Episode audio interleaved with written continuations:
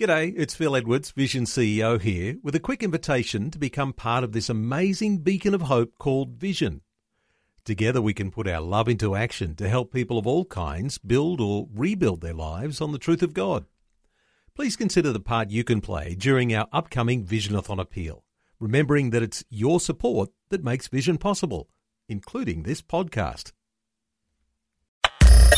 Audio on demand from Vision Christian Media. Want to win in life's challenges? To know the will of God and have more passion for Him? Practical help right now with Tak Bhana and Running with Fire. I want to share something that I think is quite fascinating for you today, and that is the truth that Jesus uh, taught about praying together. Now, watch this. In approximately 37 verses, some repeated, Jesus refers to prayer. In 33 of the 37, were addressed to a plural group rather than a single audience. Jesus strongly urges praying together. Here's an example. Matthew 7 verse 7.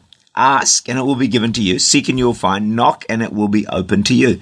It reads like he's talking to an individual, but actually you in that verse is not singular individual, but it's plural. It's a plural you. Jesus is urging a gathering of believers together to ask, to seek, and knock. A better rendering of this verse would be as follows You all ask, and it will be given to you all.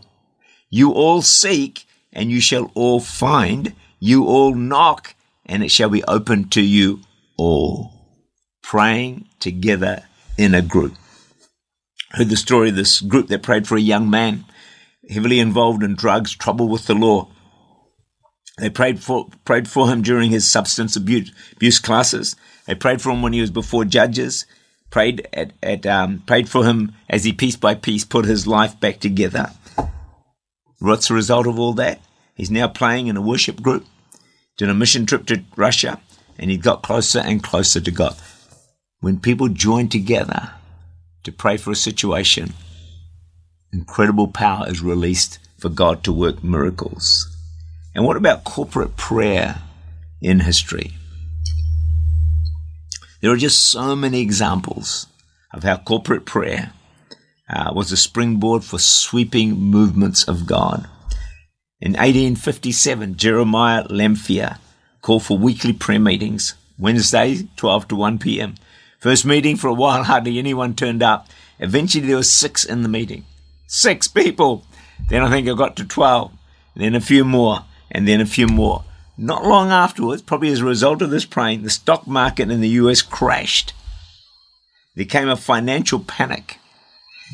Soon, up to 50,000 businessmen were meeting every day in New York to pray. 50,000. Imagine that in your city. Imagine that in where I am, Auckland City. Wow, wouldn't that be amazing? As a result of all that prayer, a prayer movement spread to every major city in America. This is incredible, isn't it?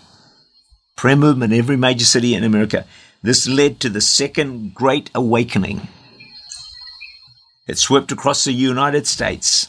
A million or so people were saved in less than two years, and it all began with corporate prayer. I have read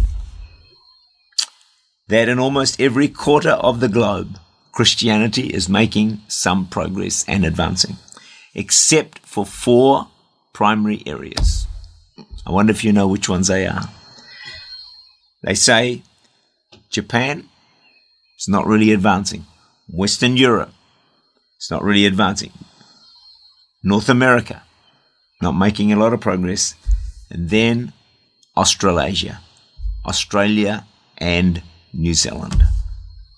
When I read that, uh, my heart sank and I thought, oh my goodness, my own nation, Christianity is not advancing like it should be.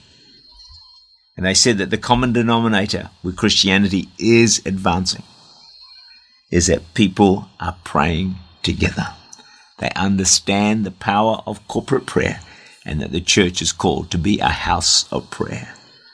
May my heart and your heart be stirred by the Holy Spirit today, even as you watch and help us to do what we can to make the church, our church, your church, a house of prayer. Tak Bhana is the senior pastor of Church Unlimited in Auckland, New Zealand. For more information, to make contact, or to listen again, look for Running with Fire at our website, vision.org.au.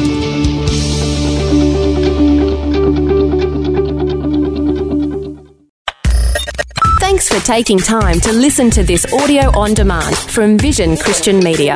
To find out more about us, go to vision.org.au.